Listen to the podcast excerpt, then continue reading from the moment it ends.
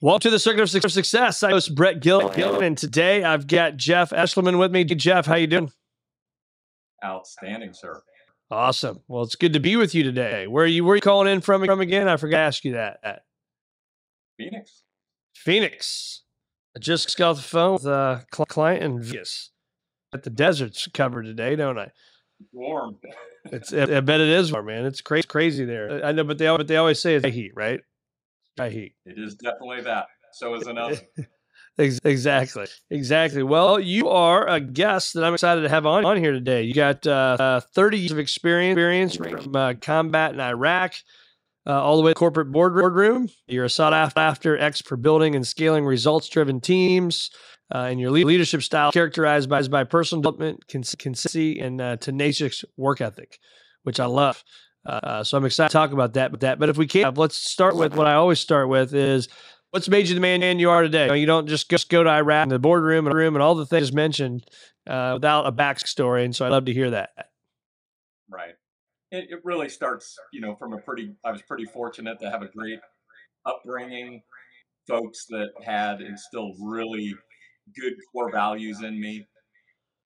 But I was a little bit of a wallflower before going into the service. And when I went into the service, it was really, really life-changing for me. It took, all those fundamentals that I'd learned from my folks, and it really shaped who I was going to be, and then ended up being extremely pivotal through my entire leadership development and career. It was really back to my father was a house painter here locally.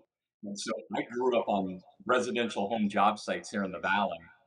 And that's really where I think those core values came into play with the leadership skills that I learned in the military. Yeah. Did you know you wanted to go in the military at an early age, or what made you join the military? I just refer to it as a calling. So I felt something in my heart that said I wanted to serve, and I didn't want to do the typical 4-year stint.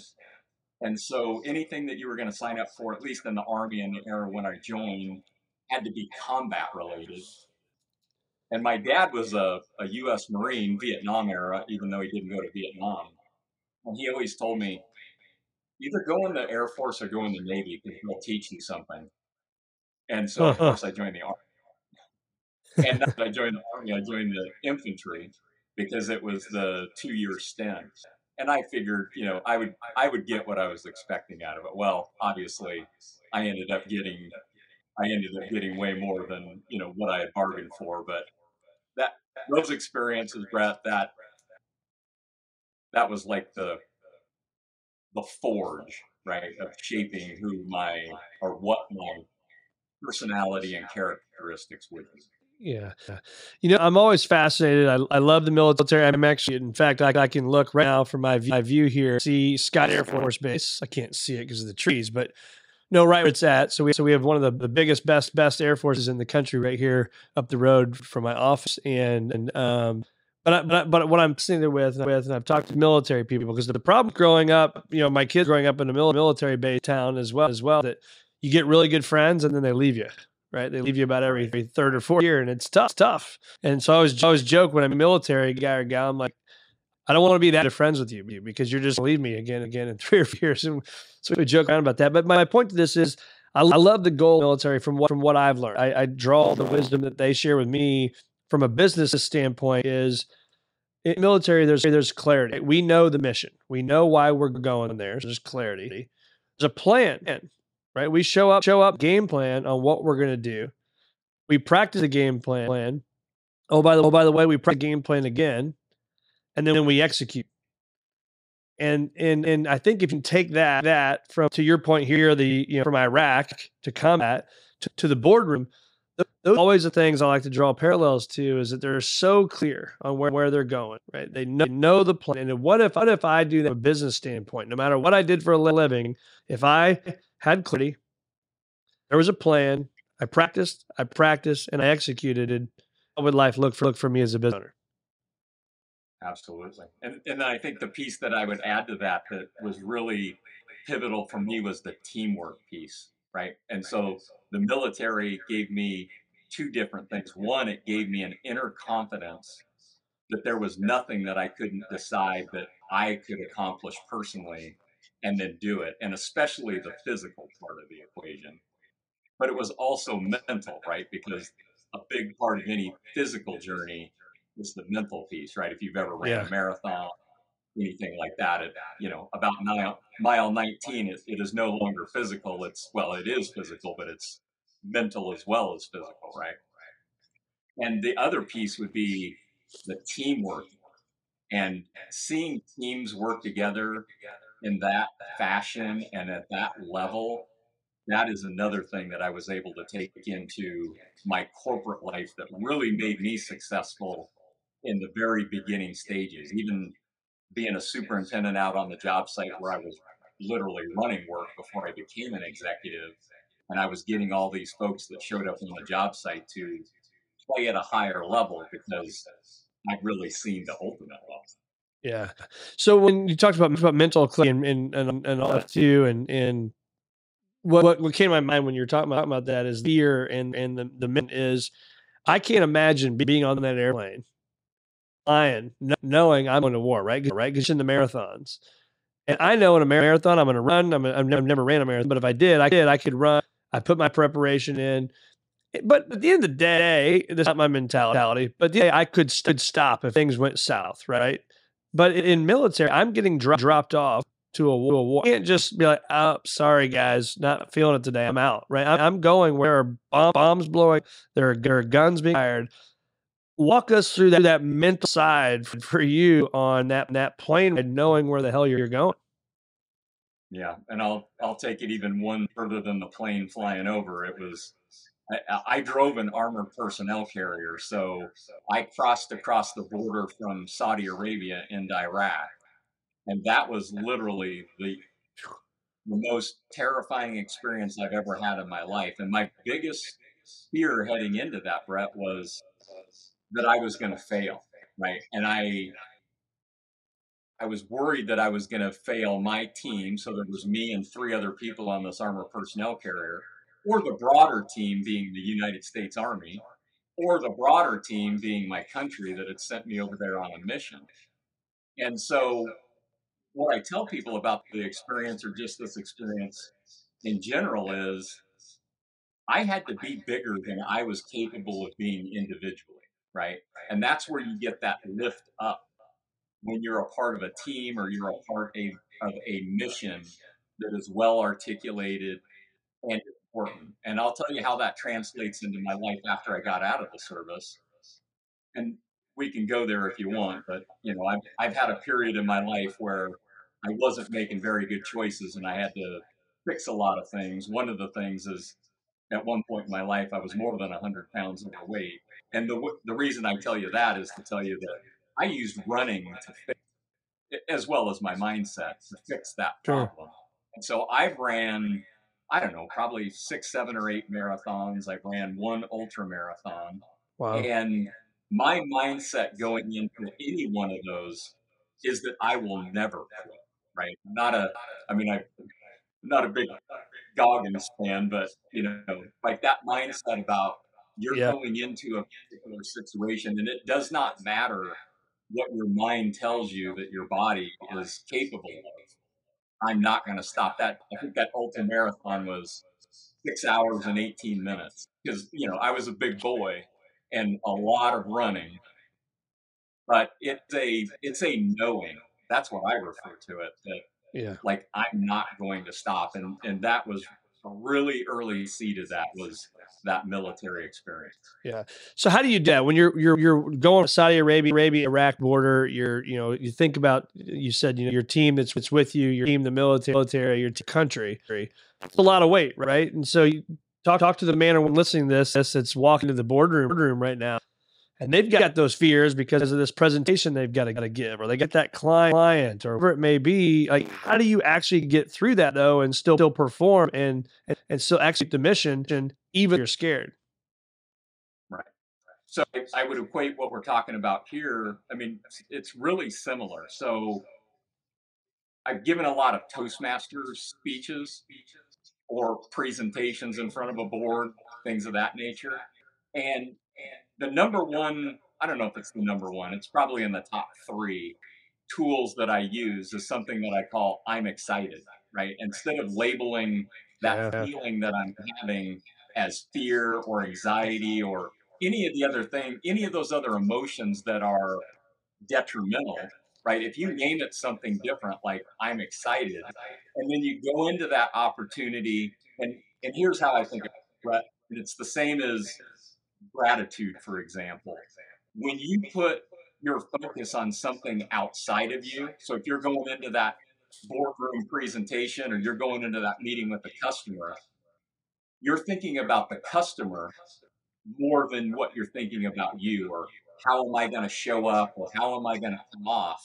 If you can put the focus on the mission of the organization when you're giving the presentation, or the value of what you're going to be able to help that client with, to me, that is the most, again, probably top three most powerful things that are used to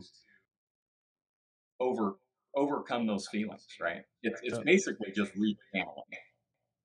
Well, it is. If you're focusing on others versus, you can't focus on yourself. That's where fear and anxiety, stress comes in. And then now you are, thinking yourself, you're not doing on your mission. That's most important. Our mission here is to help people achieve a future greater than the past. And going into this thing about, oh my gosh, I hope I don't mess up, or I hope I don't do this. Yes, that comes with experience and time. But man, I got to focus on the mission of helping that person I'm getting ready to set down with. Exactly. Yep.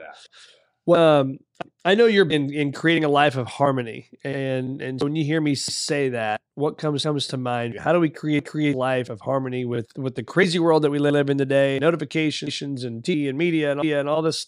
How do we do it? Be intentional. And so what I mean by that is, well, first of all, for any good conversation in harmony, we'll start with goofing a little bit on the term work-life balance. And I started with saying that was a myth, but where I've evolved to is just saying it's the wrong measurement. Like, are we supposed to believe that we're supposed to put like work in one of these, like think about an old apothecary scale. Are we supposed to put work in one bowl and everything else from our life in the other? And then somehow they're supposed to balance out. Like, that's not how life works. So what harmony for me is these intentional practices that I employ, Brett. And I have, for example, what I call my one-page plan for life. And I have everything that is my core values, my core competencies, my purpose, my goals for the year, my goals for the month, they all live on a document that I call my one-page plan. And basically, this is a direct lift from what I use in business to run a successful organization. But you know how life works. Just as soon as you have your great little one-page plan yourself and you start running off into life to let it happen, what's life going to start doing? It's throwing your balls, right? It's going to start throwing you curveballs. It's going to start throwing you left hooks. And maybe sometimes it throws you straight out gut punches, right? Think about a global pandemic. And so you have to have, I believe, you need to have an effective process in place that I call my day of Zen. And so I take a day off every month. And the first half of the day is a wholesale reflection of what happened in the previous month. I just shot a little video here about a week ago that said, when I did my day of Zen at the end of May. And I said, hey, are you the kind of person that says, wow, where did May go? Right? Like, I never, with a capital N, never say anything like that, because I don't let months sneak up on me, right? And the entire second half of my day of Zen is planning out a plan to crush that next month. And so when I finished May, I had 32 things on a list that went well in May. And I had 6 things that I want to do different, which is code for better. in June. And I built a plan to make that happen. And then the third part of my intentional process, I call carpe diem, right? So obviously Latin for seize the day. But it's a very intentional process that I use to what I call, Brett, operationalize what's on my one-page plan and make that come to life. Today, right, is June 14th of 2023, and we're only going to get one of these. Yep. What we do every day matters way more than people give it credit for. I'm talking about how well we sleep, how well we eat, how well do we do our nutrition, are we grateful for what we have? You know, I could go on and on. Love that, man. It's so how in line we are. So I pulled out here my one pager, my plan, and I call them connected goals for 2023. I want to be connected, right? I want to be connected with goals. For me, it's my F to the 6th power, my faith, my family, my fitness, my firm, my finances. Right? I list all those goals in the background. You can see them here when you're looking at it. There's pictures of my back here, right? There's our visionary logo, our future greater than your past logo. These are important to me. And every day I keep it in my journal. It's right here. I pull it out. I look at it, and I start to highlight the ones that we've done, because I think that's important, right? And then it's funny because here's my podcasting journal. It says Carpe Diem. Isn't that funny? And that's what you mentioned there. So I couldn't agree more. How do we do that? So what's that process look like for you? Let's get into detail more on this Zen day. Where do you go? How do you do it? What's it look like? Yep. So the tagline for my day is Zen. I call checking out so you can check in. So first of all, what are you checking out of?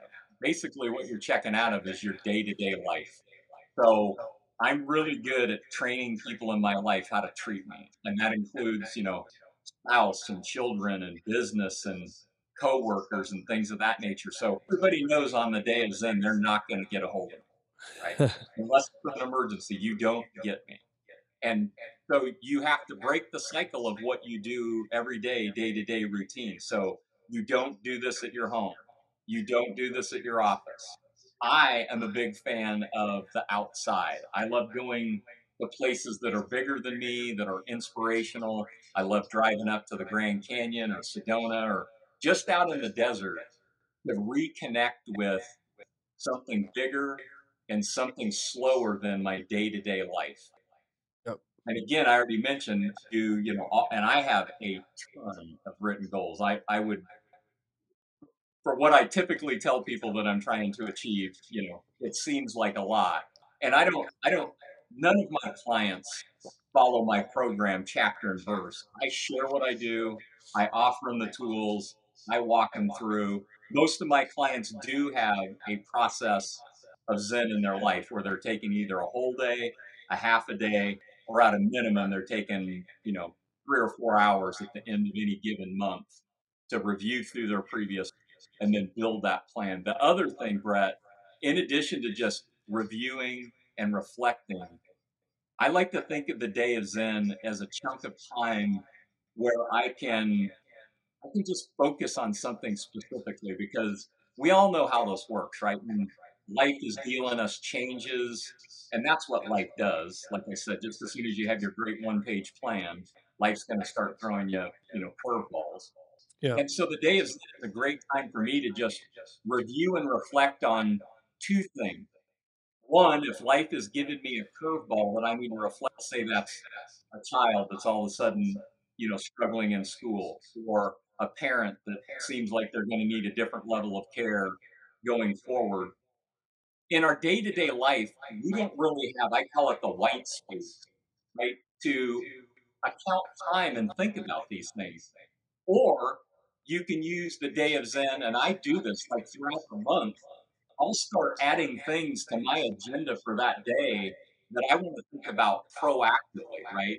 And so I've started this new, entrepreneurial business venture for myself, and I'm, busy in the effort of, doing podcasts and working with clients and building a marketing plan and all of these things that entrepreneurs do. But if I don't carve out time to intentionally think about specific elements of this. Of course, that could be any time during the month. How about a time that you have carved out where nobody's going to get a hold of you? It's a perfect time to do that. I love it. I absolutely love it. I do it quarterly, my strategic time and my little retreat for myself. And I'm with you. I go someplace inspiring. We don't have the mountains and everything you have in the Midwest and West and St. Louis. You know, maybe go into Forest Park, you know, beautiful views in there. Maybe go in the Four Seasons lobby. Maybe go in the Relton lobby. Maybe going on a nice golf course on their back deck and just dreaming and thinking. And it's just, it's me, my journal and thinking. And if I could add one thing, and maybe you this or not, but I love at the end of each quarter, I look back at the last 90 days pictures. I'm a big pic guy.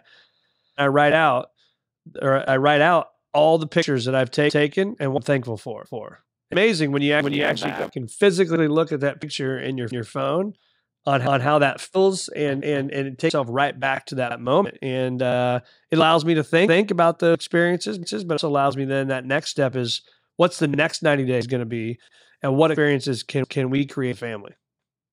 Right. Just take some prep work. And wholeheartedly agree, do the exact same thing. I call that taking stock, right? So I do it in two ways. I create a folder. I have a folder for each month of the year, and I collect. And I've been doing this since 2009, where I collect. You know, sometimes it could be well, here it is June, right? So it'll be a Father's Day card from my kid that's 12 now, a Father's Day card from when he was 3 years old, right? And so I collect things like that rewarding to me. And so much like this, it's a place to go back and reflect on the good things that have happened in life, and it encourages me to do even more. Love it. That's solid. Solid advice right there.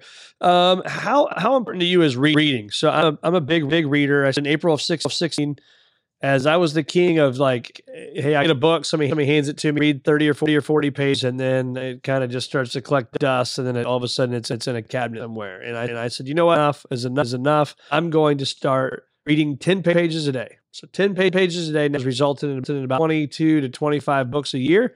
There's people that read a whole lot more than that. I understand that. But for me, it's a big deal. And now I've created a Facebook page for those that like to read and want to share and be around like-minded people. It's called 10 Pages. Get out on Facebook, join the group. But how important, if at all, is reading to you and what advice would you have around that? Critical. And so I actually use, and I'll just call it personal development, is the key to that change that I needed to make. I actually refer to now the year 2008 as a year that I had an awakening, right? Because as I alluded to before, I had a handful of things that weren't going so well in my life. My career was an example of a good thing. My relationship with my kids was a good thing, but I was about to be divorced after, you know, being married to somebody, the wrong person for 17 years and about to be, you know, bankrupt. And I'm not proud of any of these things, Brett, but I am proud that I was able to figure it out. I was able to start listening and hearing better information from better people. And most of that came by way of book and audio tapes. And so I started my personal development journey in 2009, and I have never, again, with a capital M, never stopped learning. And I constantly read. I think it's the key, like, you know, good leadership, just like leading a good life is just like the analogy of climbing the mountain, because just as soon as you've gotten to the top of the mountain that you're going to, you're probably going to find another mountain, right? Yep. And the way up the mountains is through education followed by action, right? Yep. And that's, if there was one caveat to all that we're talking about now, it's that you can't just read the 10 pages, you know, how do you apply them the next day? That's right. That's another big thing that, you know, oftentimes when I'm working with my clients, that's the biggest part of the equation is, again, I use that term when I was talking about my carpe diem. How do you operationalize what you want? So what's the one book, if you had to recommend, if I read it and I said, this is terrible, you'd pay me $100 because you know it's so good? Well, there's probably, I have a list of recommended reading that probably has 100 books on it, and it's broken down by category. I'll tell you the one book that I give away the most, and I give away, I buy a lot of books, 50 or 100 at a time, just to give away. Wow. So one book, this is the book that I give to kids that are graduating from high school, kids that are graduating from college. And then I also give them, you know, $100 gift cards, and they have something cool as well as the book. But I give Bill Nightingale's Stranger's Secret. It's what I call book. It's what I call the most densely packed 32 minutes of personal development in history. And not that I've read everything that there is in history, I haven't, but I've read most. And it is the most densely packed 32 minutes. Yeah. And here's the way that I tell people to do the Stranger's Secret, Brett. Read it every or listen to it, right? It's 32 minutes on YouTube. Every day, every week for a month, every month for a year. Oof. Only 32 minutes long. If that doesn't change your life, you're not doing it right. I love it. That is a solid book, and I've got it in my office, and I need to read it because I haven't it in years. And you're right. It is that is a game changer of a book. So let's take a turn here and talk about culture.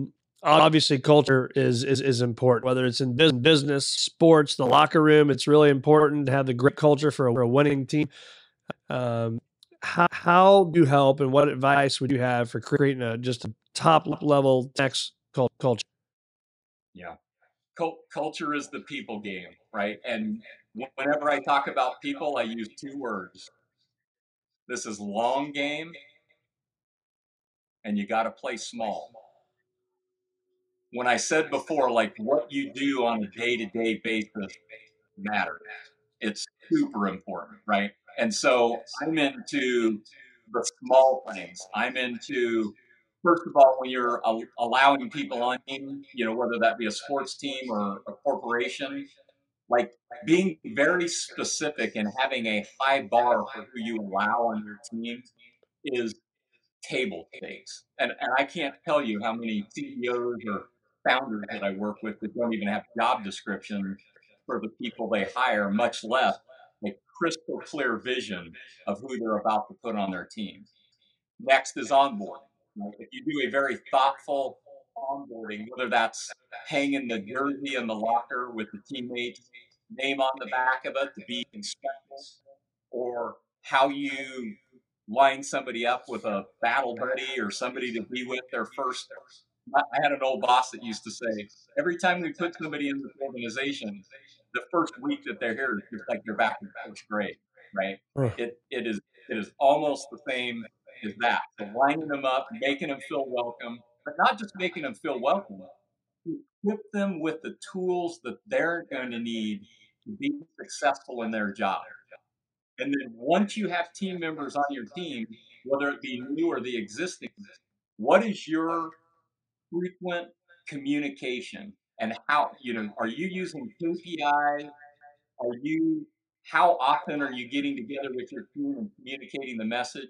Because with culture, just like setting the high bar with people, as a leader, you always, and I mean always, should be reinforcing the message of what the vision of the organization is and what are our core values. And what do we want our customers to get out of this? And how do we want to feel about each other? And so playing the small game with people, having a feedback loop to constantly give them feedback on their own performance and how their own performance is weighing into the performance of the overall culture of the company. All of these things are critical if you're, and I was always on the journey for my holy grail, Brett, is operational excellence, right? So top quartile performance in every metric that could be measured in your group or subset, right? Yeah. And people is the name of the game. Like you will win or lose with the people you decide. Yeah. Well, so Starbucks talks about they're in the people business, not the coffee business, right? Create the experience. Right. Whether you like them or not, they've built a pretty good business. When you think about that, everything you just, I agree with. How about feedback? How important is it, even feedback up to the leader? And I say that because we've had a meeting for years now. We call it 3324. We were founded on March 24th. That was the day we were founded in 2014 here at Visionary. And so we go to it. We meet my business partner, Tim Hammett, and I. You sit in front of the room. There's no agenda. There's no paper. There's no pre-message. It's been a game-changer meeting for us. We go there and we just get the feedback.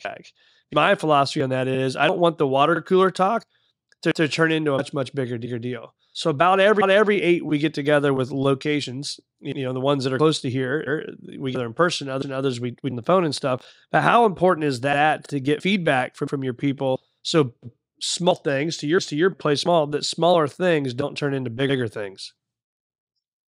Yeah, I love that process you just mentioned of getting together, almost like a town hall, right? Yeah, exactly. Yeah. So I think, again, I'm going to go, you need to go small. You need to go small here. When I say small, I mean you as a leader. Like, how do you keep your ego in check, right? Because how you act every day, how you show up, how you interact with your employees, your team. Like, are you the CEO and you have the parking spot that's, the closest to the front door? Or do you give that to the person who works the hardest, each month, and you let them have that space and you walk from the outside, right? Simon Sinek wrote a book called Leaders Eat Last, right? Yep. Which is a book that he wrote after shadowing a general in the military, right? And so these are good core principles, right? If you're much of your own, or if you're using too much of your own product, right, and your ego gets too big, you're not going to be able to hear the message of the team. Yeah. I like that. Very solid. So do you do that from a standpoint of, how your kind of go-to, you say crystal clear vision, you've got your one-to-one pager. How do you articulate that, and how often do you do that without feeling like you're saying this thing over and over and over a team? So I believe it's, you need to have a pattern of structured communication, right? And so the one-page plan for me is where that information lives. But then, as you mentioned, having like a court, well, maybe you were mentioning your Zen's course. We used to run a plan where we had a quarterly meeting with the entire organization, right? And so we would do a quarterly leadership retreat where we would assess our quarterly goals and to build out the next quarter's plan. And so we would use that quarterly meeting and we called it family business, right? And so we're not a family, we're a business. We want to treat each other as much like we can, like family, but at the end of the day, it's a business. So we need to speak frankly, like a good family should. We don't stuff problems. We talk openly if there are problems, and then we celebrate successes, right? And we celebrate milestones. And that's great on a quarterly basis, because if you string those together, right, quarter is like four quarter miles in a mile run. And now, how do you break it down beyond that? So we would have a monthly KPI meeting. So everybody would like call in virtually, and we would do a KPI meeting. We were touching on all the vital metrics from the organization. And this is the leadership team and senior leaders reporting out to the rest of the group, right? This was our job to report out on. Now, obviously, it was their individual performance that we're making up, but it's the leadership team's job to supply the metrics on how the team is doing, including the individual feedback. And then you break it down from there. I'm also a big fan. I don't know, Brett, if you've done daily huddles, but I'm a big fan. I've been doing daily huddles with my operations team since 2009, and it is super powerful.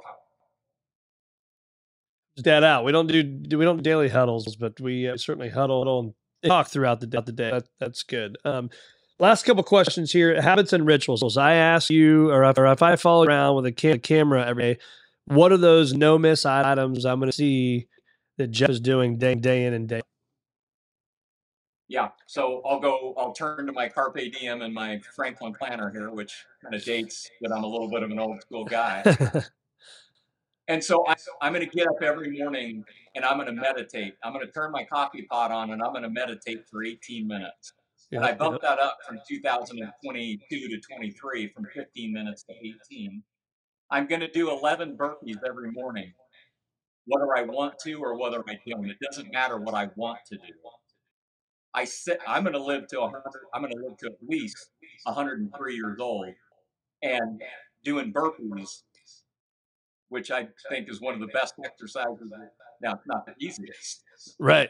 But it's one of the best overall exercises you can do for your body. So why 11? Because heroes do more. Most people would do 10. Okay. All right. I like it. Yeah. I love it. Meditation. Or you use a meditation app, or do you just sit in a quiet room and breathe? Quiet room and breathe. I do 6 minutes where I do follow my breath. I do 6 minutes where I do a mantra. And then I do 6 minutes where I call sending love. So I pick, this is from Darren Hardy.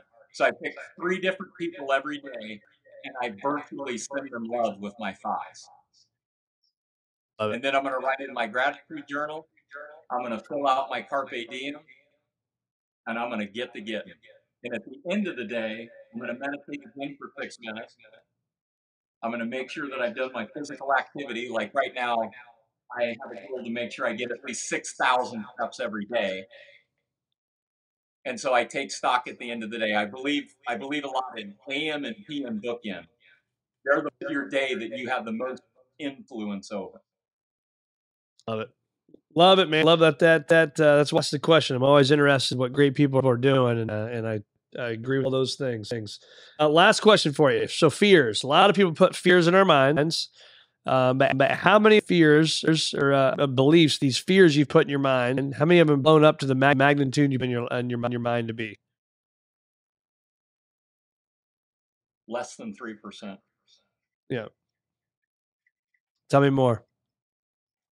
Yeah, our brain is really good at protecting us. It's overly good at being able to protect us. It keeps us. It's reticular activating, right? So whatever we're telling ourselves, and if we don't tell ourselves something positive or where we're going, then we're going to listen to the thoughts that come up naturally. And our human mechanism is built to keep us safe, right? There's that little part of our brain that's still protecting us from a saber-toothed tiger, jumping out of the bushes to eat us when we were a caveman. Except we're not cavemen anymore, right? And so I actually have a tool that I use with my clients that I call percentages of time. And so the percentage of time that you should spend in the past, again, this is Jeff's idea, is 3%. And think about how much waking time you have in a day. And the time that you should spend in the future is 5%. You should spend that on this. You should spend that on your vision. You should spend that on planning, 5%. The rest of the 92% is what you're going to do today. I like it. Very clear. Be where your feet are at. Right? That's right. Especially if you already got clarity around where you're going. You've got your one pager. You've built a plan. You show gratitude every morning.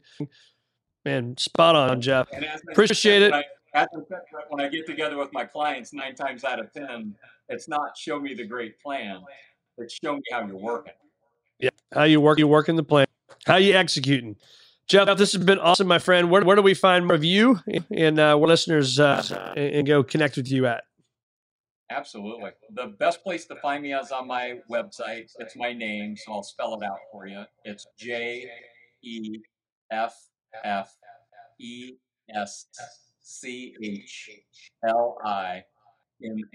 So JeffEschliman.com.